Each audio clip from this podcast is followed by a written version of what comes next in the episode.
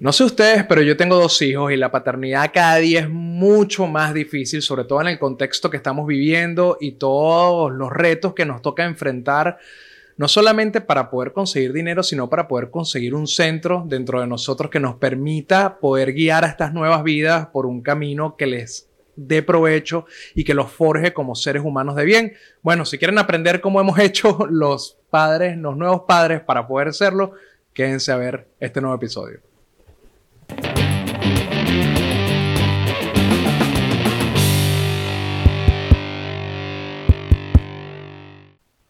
Buenos días, buenas tardes, buenas noches o lo que sea que su reloj esté marcando en este momento. Soy Melanio Escobar y esto que están viendo y escuchando es estar cansadito de ser yo.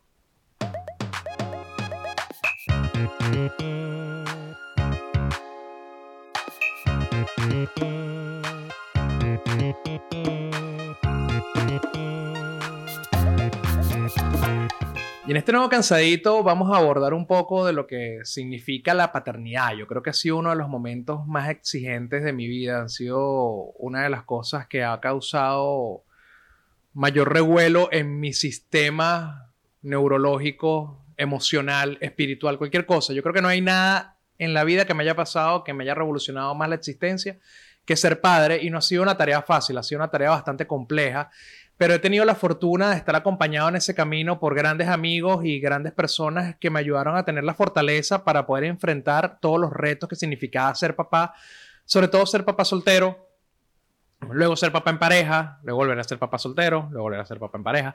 Todas esas sub y bajas y todos los contextos tan difíciles como los que se enfrentan en Venezuela para poder eh, complementar las situaciones Todas esas cosas las, pude, las pude hacer porque tuve un sistema de apoyo bastante fuerte que fueron mis amigos. Y en ese sentido, en el cansadito de hoy, invité a The Rincón. Edgar Rincón, uno de mis mejores amigos, que no solamente es eso, sino que además es el que hizo todo el empaque gráfico de cansadito de ser yo. Andrés hizo los logos, la, digamos, la identidad de colores, pero Edgar fue el que hizo las animaciones, el intro, todo. Que de hecho tengo que pedirle, tengo que, pedirle que, que me haga un nuevo intro porque se viene la cuarta temporada que va a estar bastante emocionante.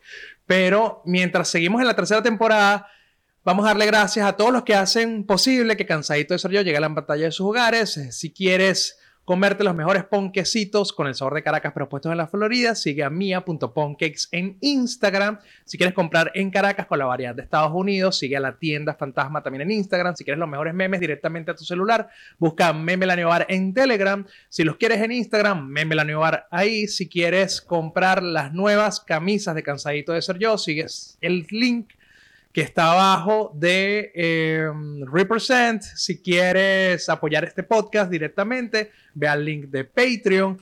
Y si te gusta lo que estás viendo y te gustó cómo me, me aclaré la garganta, suscríbete, dale like, comenta, compártelo con tus amigos, que es la única forma de hacer que YouTube note que existimos. Ahora, este, como lo dije antes, voy a invitar, vamos a llamar a mi gran amigo Diet Rincón para discutir un poco sobre la paternidad. Y si ustedes son padres o están pensando en serlo, por favor déjenlo en los comentarios. Yo quiero saber quiénes de los que me escuchan son papás o son mamás y qué tipo y qué tipo de retos han enfrentado al serlo. Yo creo que eso es una conversación que tenemos que, que tener, que tenemos que empezar, porque no es fácil y mucho menos ahora. Vamos a llamar a Edgar y ya, y ya vamos a llamar a Edgar y vamos a colgar. ¿O no? ¿O volvemos? Bienvenido, The Ed Rincón, a Cansadito de Ser Yo. Como ya yo les dije en, la introducción, The Ed Rincón es uno de mis mejores amigos y adicionalmente es quien desarrolló todo el empaque gráfico de Cansadito de Ser Yo. Así que bienvenido. Yes, brother, gracias. Este, gracias por invitarme. Este, estaba muy orgulloso de tu proyecto desde el inicio y he sido un colaborador. eh, leal a tu proyecto y a tu causa. Y bueno, nada, eh, contento de estar aquí y hablar un rato, a ver, tratar de darle bien a tu audiencia, pues. Tratar de, ha sido, ser aceptado. Hay, que, hay, que hacer, hay que decir la verdad, ha sido maravilloso en cuanto a apoyo. Yo no, no tengo queja alguna de el apoyo constante que me has ofrecido, no solamente durante Cansaditos, sino durante, yo creo que desde que nos conocimos, porque algo interesante, Edgar y yo estudiamos juntos en la universidad y eh, por tener ciertas habilidades diferentes a la del grupo, siempre terminábamos juntándonos para hacer las cosas de la universidad, porque nos ladillaba está cargando burro, ¿me entiendes? Entonces, coño, Edgar me enseñó muchas vainas del mundo de la edición, de la animación. Yo aprendí es que sí, sí, nos, nos hicimos un 69 de, de, conocimientos hermosos. Es más, es más, lo voy a decir ahorita para que quede constancia. Hubo un momento donde Melania superaba mis capacidades digitales y, y yo lo buscaba a él para, ¿sabes? para el conocimiento, para tener esa, esa sabiduría. Y mi, mi, gran amigo, que es un amor de persona, un día me dijo, mira, yo pagué por estos conocimientos. Oye, por esto yo pagué para saber esto. Y bueno, no me interesa, pero vamos, vamos, comparte, comparte. Como para que sepas, ¿no? Yo, yo hice una inversión para saber esto. Si tú también lo quieres saber. Sí, no, no, y gracias a eso yo también tomé mi propia inversión y yo hice mi propia inversión, pero yo nunca, yo puedo decir aquí, a ciencia cierta, que yo nunca te diría eso a ti porque yo soy mejor persona. Eco de vaina escupo el café. De vaina escupo el café en la computadora. No, la verdad es que sí eres mejor persona. De hecho, este, sí. Yo no soy. La gente cree que yo soy demasiado buena gente, pero no soy tan buena gente. Soy un ser humano como todo el mundo y todas las carretas se les sale una rueda. No pueden idealizar tanto a las personas. Yo creo que eso ya lo aprendimos en las últimas semanas. No hay que idealizar tanto a las personas. Y hablando de idealizar, una de las vainas que, que coño, que, que sí me pasó a mí durante toda mi infancia era idealizar la figura paterna y la figura materna, al punto de que me crearon todos los traumas que me hacen ser el ser humano que soy hoy. Y cuando yo me enteré que iba a ser papá, porque como les dije en el, en el intro, vamos a hablar un pelo de la paternidad y no hay nadie con quien yo haya compartido más el tema de la paternidad de mis amigos que con Edgar por ejemplo. Entonces, coño, me pareció súper pertinente invitarlo. Y cuando a mí, cuando yo me enteré que iba a ser papá, una de las, de las vainas que más miedo me dio era traumatizar a mis hijos, o en ese caso, en ese momento era solamente Alejandrito que venía en camino, a mi hijo con los mismos traumas que me traumatizaron a mí. Y ha sido como mi guía de paternidad, marico. O sea, yo veo lo que hizo mi papá y lo que hizo mi mamá y yo hago todo lo contrario. Todo lo contrario. Todo lo, es, es como la regla. ¿Qué habría hecho mi mamá? Bueno, eso no es lo que voy a hacer, voy a hacer todo lo contrario. Y Edgar fue una de las primeras personas que estuvo ahí como para apoyarme con el tema de la paternidad, porque coño, mucha gente no lo sabe, pero yo me terminé de graduar con un cochecito en la universidad. Brother, yo recuerdo, yo recuerdo esperarte, a, hacerte el quite con Alejandro en la universidad, como mira, voy para clase, te lo dejo aquí, dale, pues ir, y uno con, o sea, porque obviamente tú empezaste mucho más antes que yo, este, y, y eso a mí, a mí, me generaba pues una ansiedad tremenda en el momento que tú lo hiciste, pero, pero, pero nada, uno estaba ahí para apoyar y para ver, y hasta que ya llegas a la, situación donde eres tú el que cuenta, es de ti de quien depende otro ser vivo, no, no como un perro que si lo sueltas en la calle y eres de esas personas hijos de puta que dejan tirados los perros por la calle, ese perro probablemente le cueste un poco, pero a lo mejor va a sobrevivir. Abandonas a un niño pues, y, le estás básicamente eh, trazando su destino al fracaso total. Entonces, eso, eso, eso fue como una de las cosas que, que también nos unió porque había esa, esa, como que esa, esa confianza y, esa, y, y ese entendimiento que yo, por lo menos en mi caso, en ese momento cuando no era padre, entendían lo difícil que debía ser, o me imaginaba, ni siquiera podía entenderlo, porque es una cosa que nadie te puede explicar porque todas las, las experiencias de las personas son diferentes. Sí, totalmente, Marico. Y además, Marico, ¿tú, te imaginabas, tú te imaginabas lo que yo estaba atravesando en ese momento en la universidad. Ahora que eres papá, chiste, te das cuenta, te das cuenta de, de, de las locuras que significaba, Marico, estar, estar literalmente con un cochecito dando un tetero en pleno examen en la universidad o sea, para mí es, es, increíble y, e inclusive yo, la gente dice que uno nunca está listo para ser papá, simplemente tienes que ser papá y vas a estar listo, pero eso para mí es una gran mentira. Tú nunca, yo hoy considero, o sea, yo me enfrento a situaciones, yo tengo una hija de tres años y yo me enfrento a situaciones con mi hija que yo no estoy listo. Estoy de acuerdo. y, que, y que nadie te puede, o sea, y tú si escuchas todo el mundo te dice, te dice la misma paja, vas, duerme, descansa. Eso es mentira, no puedes dormir, no puedes descansar porque estás en la ansiedad de que no sabes cómo es. Y cuando te encuentras con eso todos los días es un reto diferente, todo. O sea, entender, por ejemplo, que una pataleta es sueño. Eh, Qué arrecho, ¿verdad? Era una locura, brother. Era como que tratar de razonar con una persona de dos años y no entender por qué te estás... O sea, yo, o sea, yo echando vaina, pero también dentro de, mi, dentro de mi desesperación, ¿por qué te comportas como un bebé? ¿Por qué, ¿Por qué, no, ¿Por qué no me explicas qué es lo que sucede? ¿Por qué no te sientas y me dices, papá, tengo hambre, papá, me duele la barriga, papá, me está saliendo un diente y me duele la encía? O sea, ¿qué tan difícil es? Tienes dos años. ¿Sabes? uno también es un imbécil, uno es un imbécil. Eh, Alicia, Alicia es como que la reina, es, es drama queen, huevón, y lo, lo, que pasa es que, es lo que, Marico, lo que tú dijiste es súper acertado. No hay, yo creo que no hay un momento en el cual tú vayas a estar preparado para ser papá. No hay ninguna edad, no hay ninguna situación que te haga decir, sí, en este momento de mi vida estoy preparado para ser papá. Una cosa es que tengas la disposición en este momento de enfrentar lo que te venga y decir, mira, yo en este momento de mi vida sí quiero hijos. Yo en este momento de mi vida quiero empezar por ese camino. Eso es una vaina. Diferente a estar realmente preparado para ser papá. no, tiene, no tiene nada que ver con la capacidad económica.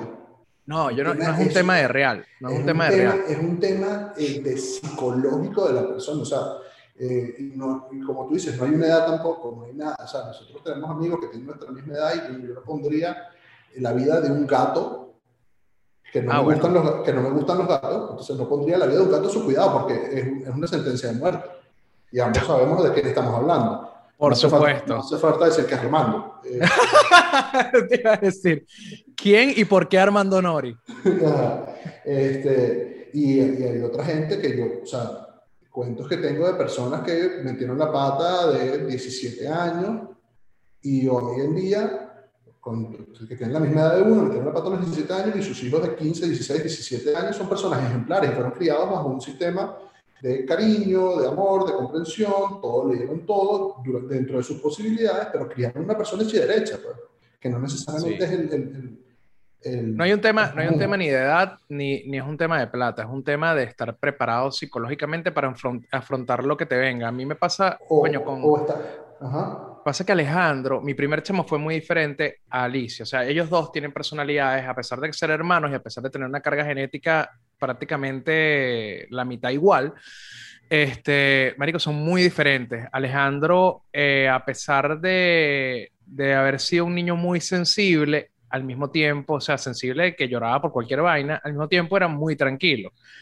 Alicia también es sensible de que llora por cualquier vaina, pero es un terremotico. Entonces, coño, dos experiencias completamente diferentes. Lo que ha sido manejar, por ejemplo, ese peo de meterte en el cassette de que está llorando no por ladillarte, está llorando no por joderte, no es porque está siendo mala o porque está siendo tremenda. Porque es Ajá, porque está siendo tremenda, porque está mal criado, es porque no tiene ese cuerpecito y esa mente, no tiene ni idea de cómo manejar la emoción que está sintiendo.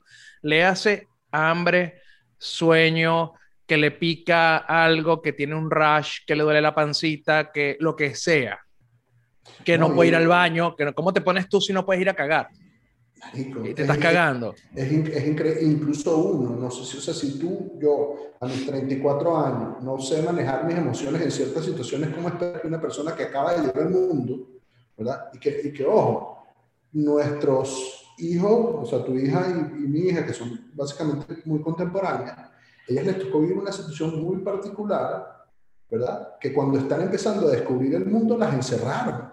Sí, marico. O sea, el tema, el tema pandemia, o sea, y ojo, nosotros, o sea, yo por lo menos no estoy hablando desde ningún punto de vista experto, porque yo, o sea, a ver, sé lo que, sé lo que he vivido, perdón, pero, pero coño, ¿sabes? No sé si a mí me afecta, si a mi pareja le afecta, a mi pareja, suena como si yo tuviese un hombre atrás que nos cuida de Yo digo lo mismo, yo digo lo mismo, mi pareja, porque es que, pero ustedes están casados, tu esposa es esposa, ¿verdad? Yo porque no estoy casado, entonces, coño, decirle esposa es incorrecto cuando estamos casados. Tú por vergüenza no estás casado. Por la pandemia, marico, por la pandemia. Es que la pandemia, es que, marico, o sea, nosotros estamos aquí en Estados Unidos y, a ver, un matrimonio, mira, más allá, o sea, nosotros podemos casarnos por, por un tribunal.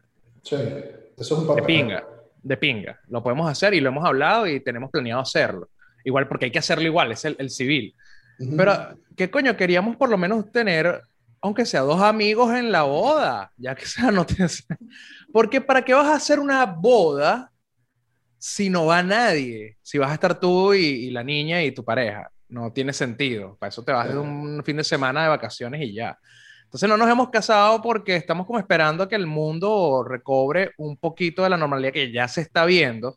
Por lo menos Alicia, Marico, Alicia, el tema del encierro. Alicia, mira, cuando yo me vine a los Estados Unidos, me tocó reaprender, reaprender a tratar con Alicia. Yo tenía mucho tiempo que no, que no me tocaba estar con Ali este, tanto tiempo, marico, y llegué para acá y a los 10 días se acabó el mundo y nos encerraron a todos en una casa.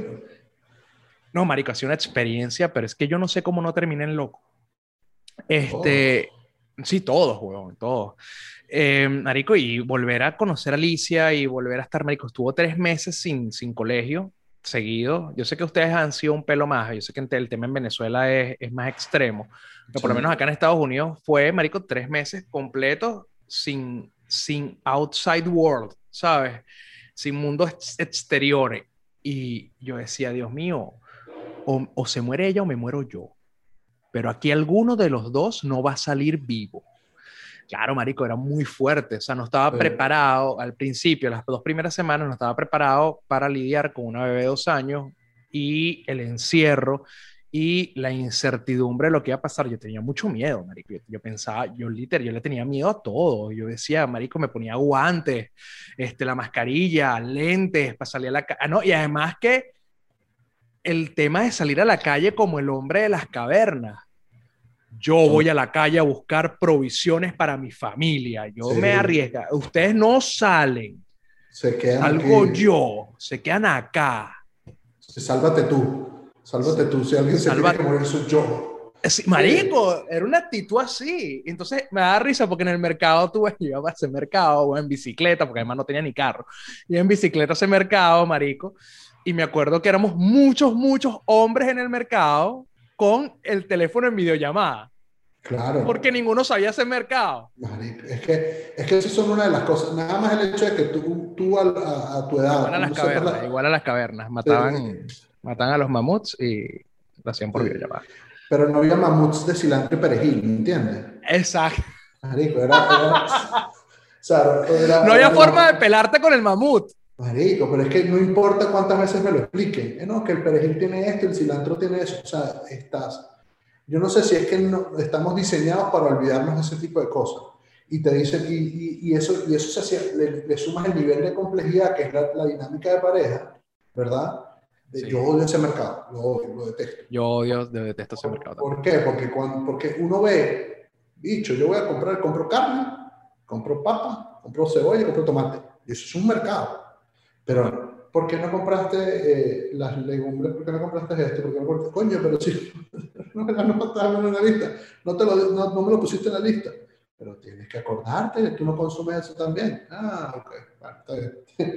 Yo odio ese mercado, yo odio ese mercado por, por el simple hecho de que, de que odio estar rodeado de gente. Odio estar rodeado de gente. Es una vaina. Porque a mí no me gusta, a mí me gusta andar a mi propio ritmo siempre. Y en los mercados, marico, es una danza del infierno con todos los que te rodean. Porque si el de adelante va lentito, entonces tú tienes que esperar a que él escoja sus tomates. O sea, si Edgar está comprando tomates, todo neófito que no sabe qué está comprando y que mierda, qué buenas estas peras rojas, ¿sabes? Coño, yo tengo que estar más atrás. ¿Esto es una fruta o un vegetal? Sí, bueno, es, las dos. Ah, no, es una fruta. bueno, anyway. Anyway, marico, este, lo que te decía al principio, que yo creo que ha sido como mi línea transversal en la paternidad, huevón, es no hagas nada que los traume. Y, es, y he hecho muchas, yo siempre los vas a traumar, marico. Eso es una vaina que yo he aprendido mucho en terapia. No estamos, a, no, estamos a salvo de, de, cagarle la vida a los hijos porque, porque todo, a ver, nosotros somos sus primeras, su primer contacto humano son sus padres. Eso es a lo que. ¿Y por qué estoy haciendo este episodio? Porque yo sé que hay mucha gente, por ejemplo, yo tengo un pana que se llama Fito que, que acaba de tener a su, a su bebé. Sí, en, en Táchira. Y. O en Mérida, en, Táchira. Bueno, no. Ajá, X, en los Andes. Vamos a decir en los Andes de Venezuela. Em, y, Marico, cada ratico está ahí que. Aquí, 12 horas sin luz. Y una foto de la bebé, ¿sabes? Coño, marico, debe estar pasando un momento muy heavy metal porque no es solamente el cambio de vida de que ahora no eres una pareja o no eres un individuo, sino que ahora eres responsable de otra vida. Y te guste o no, tu vida cae en un segundo plano. Entonces este episodio es para que, para que quienes vayan a ser nuevos padres y para que quienes o tienen hijos muy pequeños todavía, inclusive los que ya lo tienen un pelín más grandes, pero que todavía como que no hayan encontrado un centro, puedan guiarse un poco de personas que ya aceptaron que su vida no, no importa y que la vida de sus hijos es la más importante. Y es, y, es inevitable, marico, y es inevitable. La gente se, la gente se queda paja, ¿no? Lo que, no, yo soy papá, yo soy papá, pero también soy mujer. O yo soy mamá y también soy mujer. Yo soy papá y también soy hombre. No se caigan a paja. O sea, eres papá y eres mamá. Y también hay papás y mujeres, pero esto es otro tema, es otro episodio. Eso es otro tema, sí, pero sí los hay. pero sí los sí, no, no, no, y, total, y yo creo que es un tema, brother, de, o sea, no sé si, yo no sé, no sé si estoy tan de acuerdo con que no te caigas a paja, yo creo que es una vaina que tú sientes o no sientes, ¿ok? También estoy de acuerdo con eso. Esto es una vaina que te nace, o sea, yo, yo recuerdo que cuando, cuando mi esposa estaba embarazada, este, se me acercó un pana de la universidad este, también y me dijo, mira, me echó su, su historia, ¿sabes? Porque todo el mundo se, se, se, siente identificado porque el que ya lo vivió o el que lo va a vivir, entonces buscan como situaciones en común. Y el, el chamo me decía, eh, brother, esto es un tema de que, y esto me lo dijo mi viejo, eso me dice él, me lo dijo mi viejo, esto es un tema de que lo sientas o no lo sientas. Y, y realmente yo en ese momento no le di tanta importancia, le dije, ah, eres un poeta, ¿sabes? E, e incluso se me burlé, pero, pero después del, del, tema, después de, que, después de que por primera vez cargas a ese ser humano que tú por zángano este, confeccionaste, renderizaste, como lo quieras llamar, ¿ok? Este, brother, entiendes de, de que el mundo, el, tu mundo se volvió de este tamañito y se caga encima. Y que, no importa, que no importa cuántas noches no tengas que dormir, cuántas no tengas que comer o tengas que hacer lo que sea. Yo no, o sea, no me planteo algo para mí imposible si es en beneficio de mi hija, por ejemplo. y, es una, y es una vaina que, una vez más, no te enseñan, no te explican, y, y, y, entiendes de hecho, o sea, yo por ejemplo, gracias a Dios yo tuve una relación magnífica con mis padres, ¿ok? A los ah, que tus padres, tus padres son bellos, weón, los amo. A los cuales amo mucho también yo. Y, y en, yo los amo más. bueno, está bien. Este, y, en el, en el, momento no entendía algunas cosas. Yo decía, pero era, era esto, no era aquello, pero ¿por qué? O sea, y después digo, de bolas, marico, o sea, yo, y ahí te pones a, como que a, a, dudar de ti mismo, de todas las veces como, como de hijo fuiste un malcriado, que ya no eres un bebé, ya eres un adulto, ya te, o sea, una persona Mierda, consciente. sí, huevo. Y todas las veces que la cagaste tú y diciendo, sí, claro. qué bolas que, o sea, qué bolas que no había nada que yo pudiera hacer, no había ninguna vaina que yo pudiera hacer, que esta gente dijera, mira, hasta aquí llegué contigo. Y, y uno no fue un santo en la vida, ¿sabes? Como para decir, este, que, que sabes, que me porté perfecto. No, brother, yo la cagué como la cagaste tú, como la cagaron todos en, en alguna adolescencia. Bueno, quizás no la cagué. Yo la cagué un poquito más. Sí, eso te iba a decir, pero, pero no importa, pues, porque al final de cuentas, al final de cuentas, este, sé, porque ahora lo siento, que no, o sea, yo no, yo no sé si te pasó lo mismo, yo me imagino que sí, que no hay nada que puedan hacer tus dos hijos que te haga a ti dejar de querer. Es, es no, no existe. es, es una vaina que o sea, un berrinche, un, un peo, rompe una cosa, tira algo. ah, no, marico, Alicia, Alicia me lanza, se lanza unos berrinches, huevón, que, me, que la caraja me pega gritos, me, no me quiere dar un beso, tira, tira los peluches, ¿sabes? Una vaina horrible, horrible, de esas de, de, de TikTok, que la gente muestra y que, y que, videos anticonceptivos, videos anticonceptivos total. A los cinco minutos se calma, le hago time out, este, se calma, dice sorry, daddy. Y me da un besito y ya listo, marico. Te derritió, bicho, te derritió. Tienen un poder, tienen un poder y, y, es peligroso porque cuando son niñas ellas entienden que tienen ese poder. Alicia está demasiado clara que me domina. Eh, a mí igual, lo mismo. Víctor llega y me da un besito en el brazo ¿sí? y se va. Ah, ya. Eso es como que quieres, no lo que tú quieras, ¿sabes? Eh, y, es, y, es lo, y, es, lo, bonito de eso, pues lo bonito de, de, de verla, de, de, enseñarles, de verlos aprender, de verlos crecer, de trazar su camino y de luchar todos los fucking días porque tengan un mundo mejor. Ya sea estés en, en, en, un país como Estados no. Unidos, estés en un país en Venezuela, estés en la China, en donde sea, al final del día no, los no... niños son niños, marico, y son, y son medio genéricos. A pesar de sí. que sean, sean todos particulares, son medio genéricos. Hay vainas que uno va aprendiendo en el camino, weón. Yo, comet, yo, por ejemplo, con Alejandro cometí el error de primerizo de querer, de querer darle mucho. Yo estaba separado, este, eh, Alejandro estaba entre dos casas, yo sentía como una gran carga de culpa.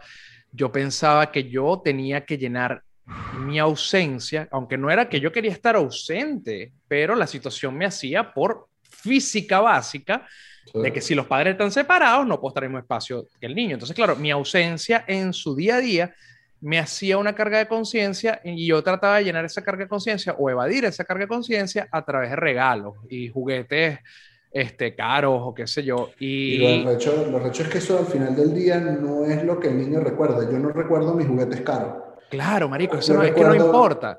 Es que no importa, no importa. Y además es que hay varias, hay varias aristas ahí. No es solamente que, que no, ni se va a acordar del juguete que le diste, sino que los carajitos primero van a preferir un muñequito de cajita feliz, de una caja, de una caja este, la caja donde vino el juguete, le va a gustar más que el juguete, empezando por ahí.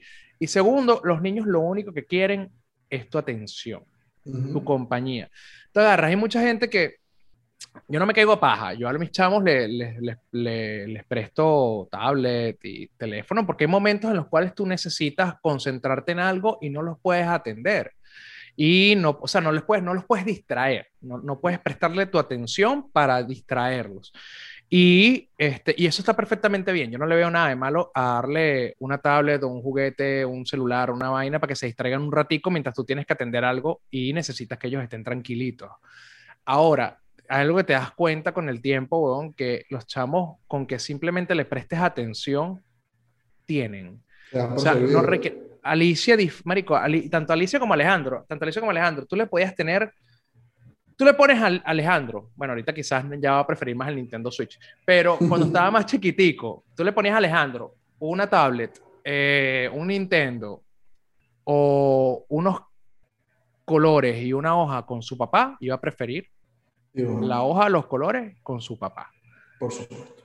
Entonces, eso, es, que, eso, es, es lo que, eso es lo que uno no, o sea, que muchas veces también te eso lo aprendes con el tiempo. Y te hace perder el norte, brother. Esta misma, ese, o sea, te juega en contra esta misma sensación de que ya tu vida no importa, de que tienes que darle todo y tal, y todo, ese, todo ese tema que venimos hablando, porque te, te enfoca tanto en ser, por ejemplo, o sea, sé que estamos en una época de este, liberación, de que todos los mamás, mamás y papás trabajan por igual y toda la cosa, pero desde, desde mi punto de vista o desde, desde mi experiencia, yo me he enfocado a este, estar, ser ese, ese ente que provee, que está atrás y en muchos casos te das cuenta que al final del día terminas descuidando eso que tú, que tú mencionas, porque no es que tengas, trabajes y trabajes y trabajes para darle la tabla, para darle el, switch, para darle el juguete, la, muñeca de, de, esto, de aquello, de la Moana, de la, de la Frozen, de la, todas las, la, las vainas que le, se le ocurre sacar a Disney para sacarnos plata, este, sino que al final del día, brother, si tú te sientas con tu hija y, y yo me siento a dibujarle y entonces esta ella es, es más increíble o, o, o, o sientes más ánimo que esté tirada viendo una vaina en Disney o una serie en Netflix o la fucking Peppa Pig de mierda que es horrible, ¿sabes?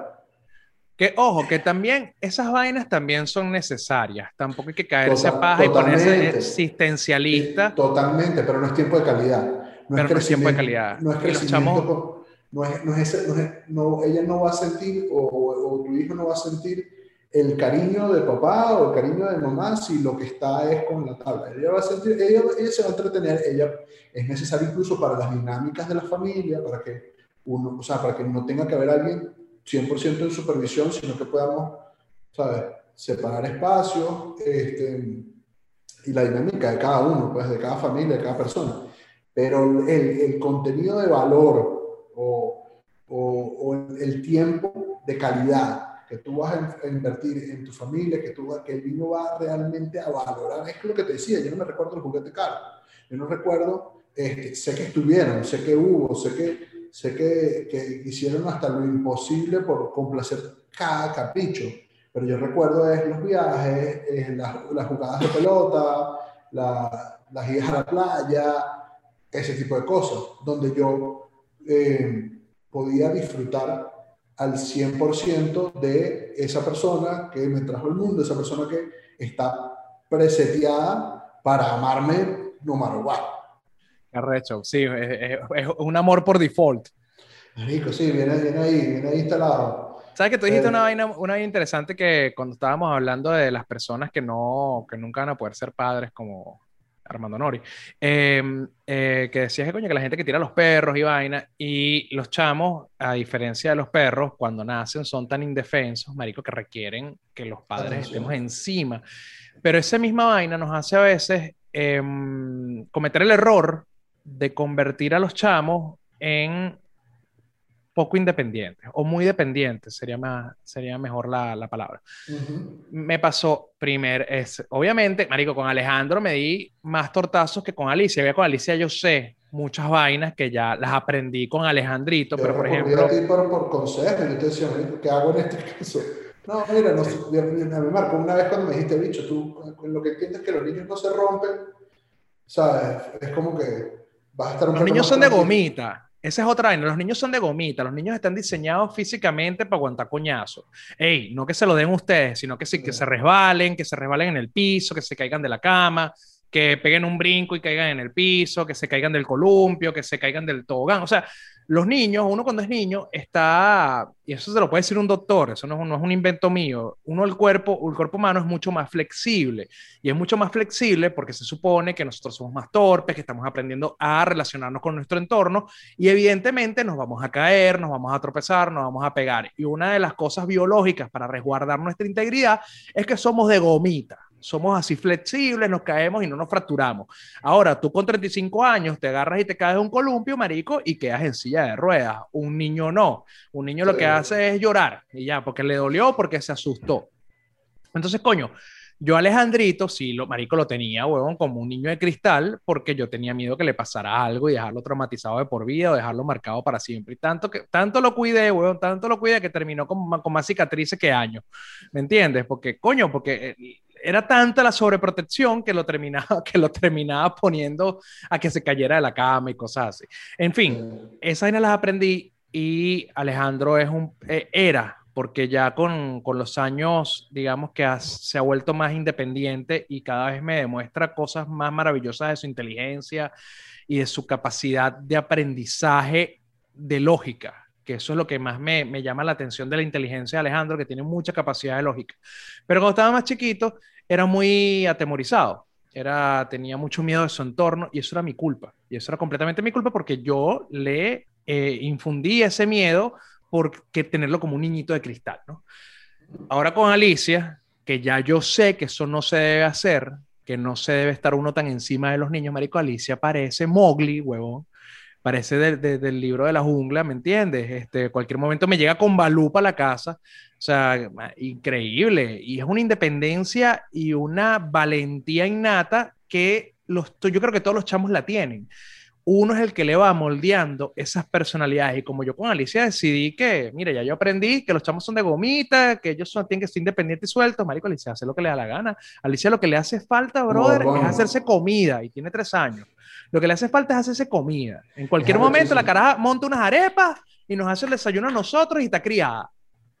Y te dice, yo vengo porque falta leche y se va, se va para la Y se va así, llegar las llaves de su carrito de plástico. Sí, es que, es que, es que a, mí me, a, mí, a, mí me, impresiona el, el, nivel de evolución que van teniendo, la capacidad de, de de razonamiento que van agarrando, cómo, cómo reaccionan, cómo van este, manipulando de, una manera buena y positiva su entorno, a su conveniencia, a que los que necesitan. O sea, llegan, cuando llegan los abuelos, ella sabe que, por ejemplo, o sea, mi hija, por ejemplo, sabe que al, que le pide dulces es al abuelo, el que le da el helado es el abuelo, la abuela juega con él, con ella.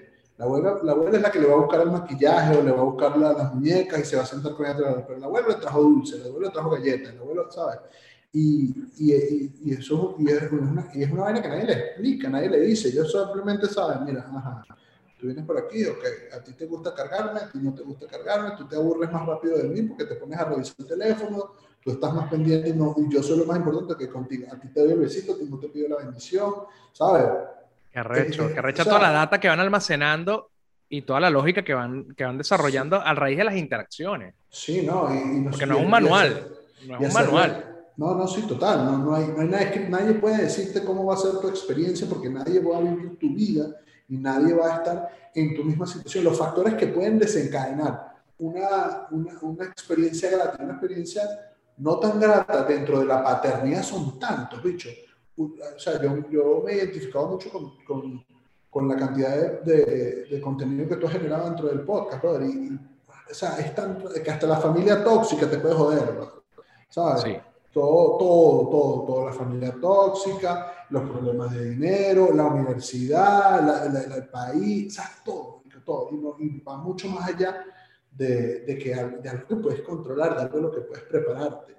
Eh, si algo que aprendí, Marico, y basado en el, en el tema de, de, que no hay un manual para ser papá y que, y que a veces es tan agobiante, tan, tan, te sientes en una incertidumbre, porque es un miedo, a veces hay como un miedo intrínseco en la paternidad, porque es una incertidumbre de lo que vas a hacer, cómo le va a afectar, cómo vas a lograr hacer las cosas. Primero, a mí una de las grandes preocupaciones cuando, cuando venía mi primer chamo y cuando llegó la segunda también, este, era el tema de la plata. Eh, y yo creo que no hubo un motor más arrecho en mi vida, no solamente para generar dinero, sino para centrarme en mis objetivos, que la llegada de mi primer hijo y la llegada de mi segundo. Y tú no entiendes, no entiendes. O sea, empiezas a hacer plata. De la nada. Ojo, no, estar, no estás sentado en un mueble viendo televisión y de repente te cae la plata. No, Es un, es un motor, es una motivación. Pero te partes y no, y no te cansas hasta que consigues y, y sigues y sigues y sigues y sigues y cuando hablo de plata no es ser millonario, es, es tener el, el, dinero para cubrir las necesidades de los chamos. Exacto. Básicamente. Y, marico, yo me puedo gastar una fortuna en colegio y yo no comprarme un coño.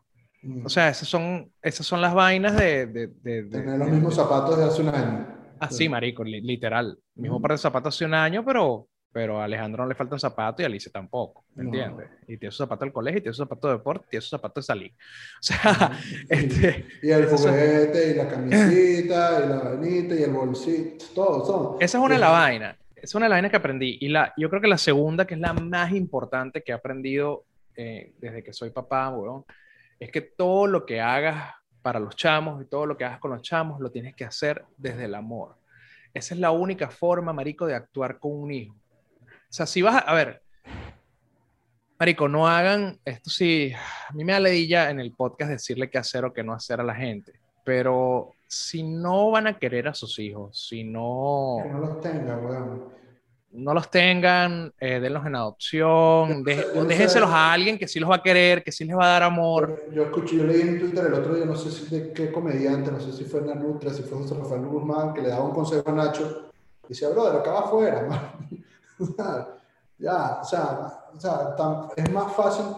Yo sé que hay un tema también de, de, falta de educación y pobreza y todas las, todos los temas que, que entran dentro de esta vaina, pero ¿cómo, Este, hay tanta gente que no entra dentro de ese criterio de falta de educación, de pobreza, de, de, de situaciones, ni, ni, casos terribles de violación esas cosas desagradables, que también hace esa estupidez. Entonces, dejan, yo, yo, conozco, o sea, yo conozco una, un, casos de personas que tuvieron hijos y simplemente le dijeron, mira, no, no quiero más a este chamo, me voy para el coño. Y dejaron abandonado. Gracias a Dios ese muchacho contaba con una madre que sí se, mamá luchona, brother. Y mamá luchona en todo ese fucking sentido y una jeva respetable que, que salió adelante con su, con su, con su vaina. Pues. Es que lo más importante, lo más importante para, para que un niño pueda desarrollarse como un ser humano de bien en un mundo tan complejo como en el que estamos viviendo es tener los fundamentos básicos de una estructura de amor.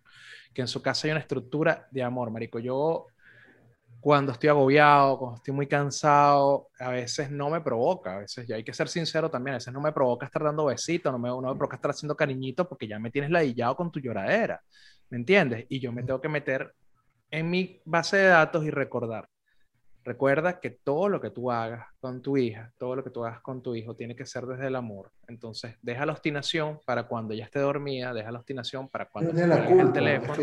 no, tienen la culpa. exactamente, no tienen la culpa, no tienen por qué pagar que tú estés agotado. Trátala con cariño, respóndele bien, respóndele con amor. Paz, marico, y esa me ha ayudado muchísimo a no ser un cabeza Do it for her de Homero, do it for her de Homero es una vaina eh, súper, o sea, que, que, que, uno lo ve, cuando lo vi, uno, lo ves como una mariquera y después cobra tanto sentido. Que, sí. Que es demasiado crack. Y, y, yo creo que el, el, último consejo que les puedo dar, porque tengo que salir a buscar a Alicia. ya fuera del colegio, papá. Sí, la, la carita sola ahí en una esquina con los vendedores de crack. No, mentira, ya está en el, está en el colegio. Este, ya me toca salir a buscarla. Em, se me olvidó cuál es el último consejo, pero nada, amen a sus hijos, marico. Quieran, disfrútenlo. Ya, ya, el último consejo. El último consejo es disfruten a los chamos. No hay nada más divertido, enriquecedor que disfrutar a los chamos. Alejandrito, huevón, Alejandrito era Alejandrito. Ayer, hoy es Alejandro. Es un tipo que me dice, disculpa papá, pero yo no creo ya que Oh, estaba analizando la situación, padre, y... ¿Qué pasa? Brother, estabas cantando Pollito Pío ayer. literal, literal. O sea, eh, eh, pasa demasiado tiempo. Si, no, si, te das cuenta, si te descuidas un segundo, marico, ya creció más, ya alcanzó algo más, ya, ya, ya salió adelante, ya está en otra situación y, se te pasó porque no puedes regresar a eso. No puedes regresar a este, que tenga tres años otra vez, a que tenga dos años otra vez. No puedes volver a eso. Ese tiempo va a pasar y cuando ya pasó, se acabó.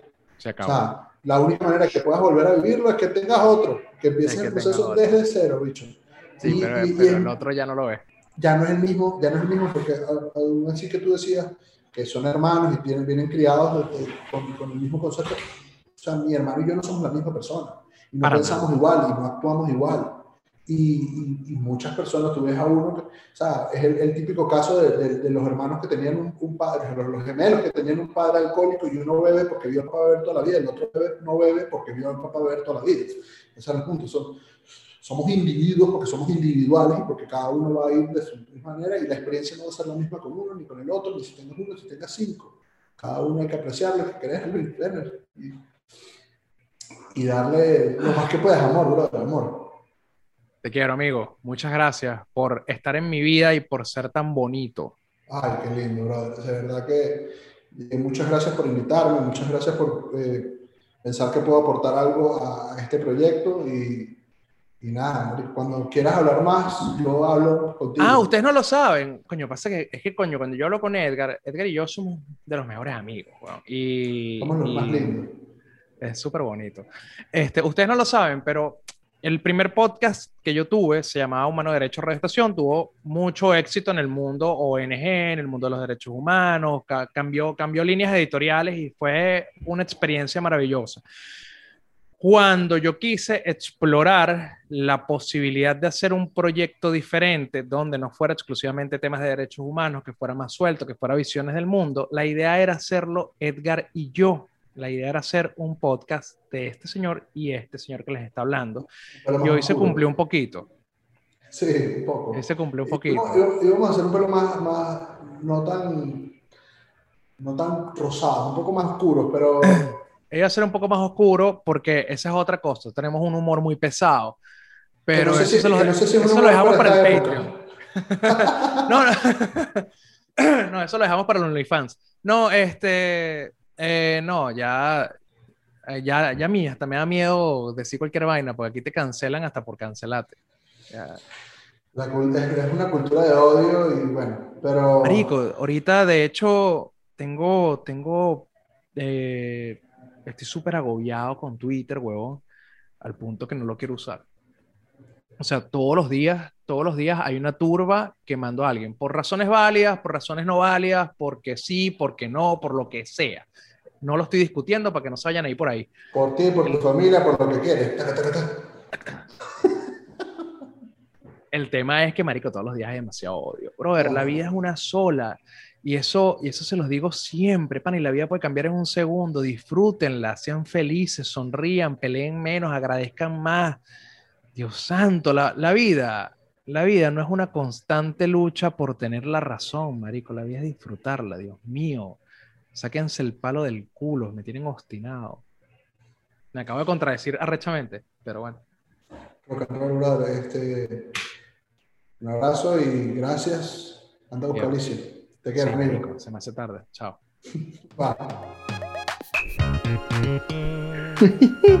bueno, ese fue Diet Rincón. Edgar Rincón no solamente es un excelente comunicador social, es un excelente amigo, es un excelente padre, es un excelente hermano, es un excelente hijo y es un excelente esposo.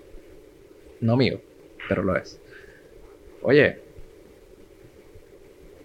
¿será que llegó Andrés? Bueno, me voy. Chao.